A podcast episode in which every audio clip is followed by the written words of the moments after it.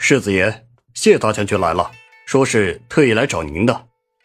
找您算账的。木盒战战兢兢的声音传进了屋子里，令裴玉的脸色骤然黑沉下来。让他去大堂等着，本世子稍后就到，好生招待。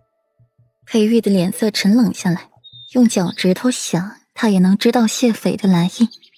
让你惦记本世子娘子，活该。低头又在顾染的唇上亲了亲，才起身出去。眉宇间春风过雨，走在日光下。面容愈发的精致，宛若是被人精心雕琢的一块美玉，挑不出丝毫的错出来。一袭暗红锦衣更是为裴玉清俊如画的面容增添了几抹浓重的色彩。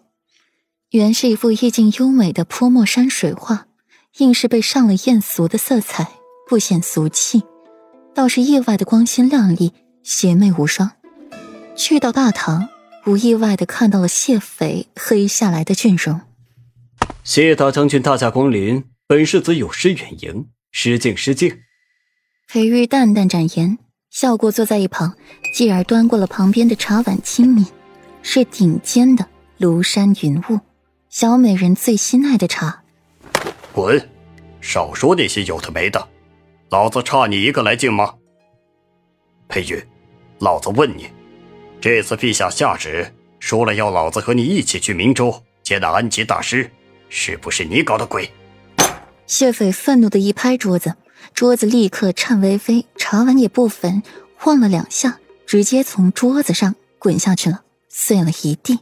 裴玉看着地上的碎瓷片，眼也不抬，漫不经心道：“谢将军可得管好自己这双手，损坏了裴王府的一桌一椅，一碗一碟。”可都是要照价赔偿的。本世子酌情给你个友情价，就收你三百两银子好了。待到午后，本世子便派人将剩下的茶具送到府上，您再慢慢摔。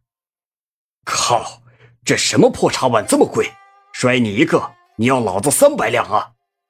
听到三百两，谢斐就一阵肉疼，心在滴血。虽说他不缺钱，可莫名其妙的被裴玉坑了三百两，心里是怎么也气不过的。这套茶具是北国特供，价值连城，摔碎了一个，这就不成套了。本世子低价售卖于你，谢将军本该是要感谢本世子才对啊。裴玉云淡风轻，悠闲恣意，深深的刺痛了谢斐的脸。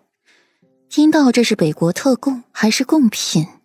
现在被摔了，陛下知道了，那岂不又是一阵猜疑自己功高震主，皇家不放眼里？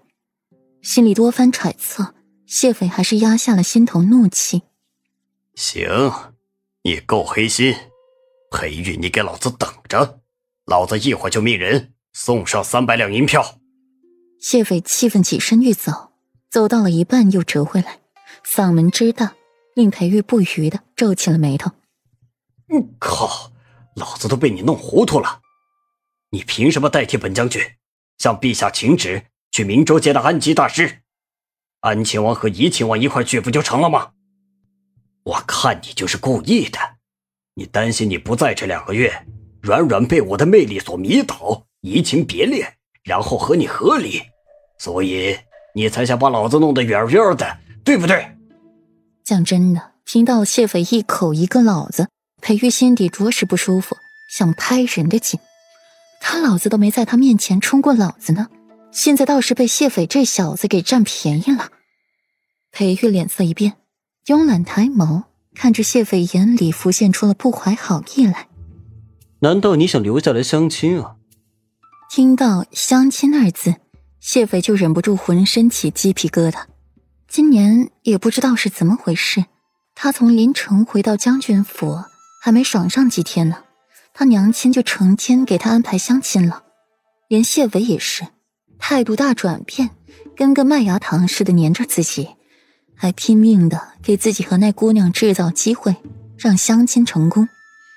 现在他都害怕回将军府了，也害怕看到他娘亲了。开口的第一句话就是：“乖儿子，今天相亲成功没有？相亲相亲，像个大头鬼啊！”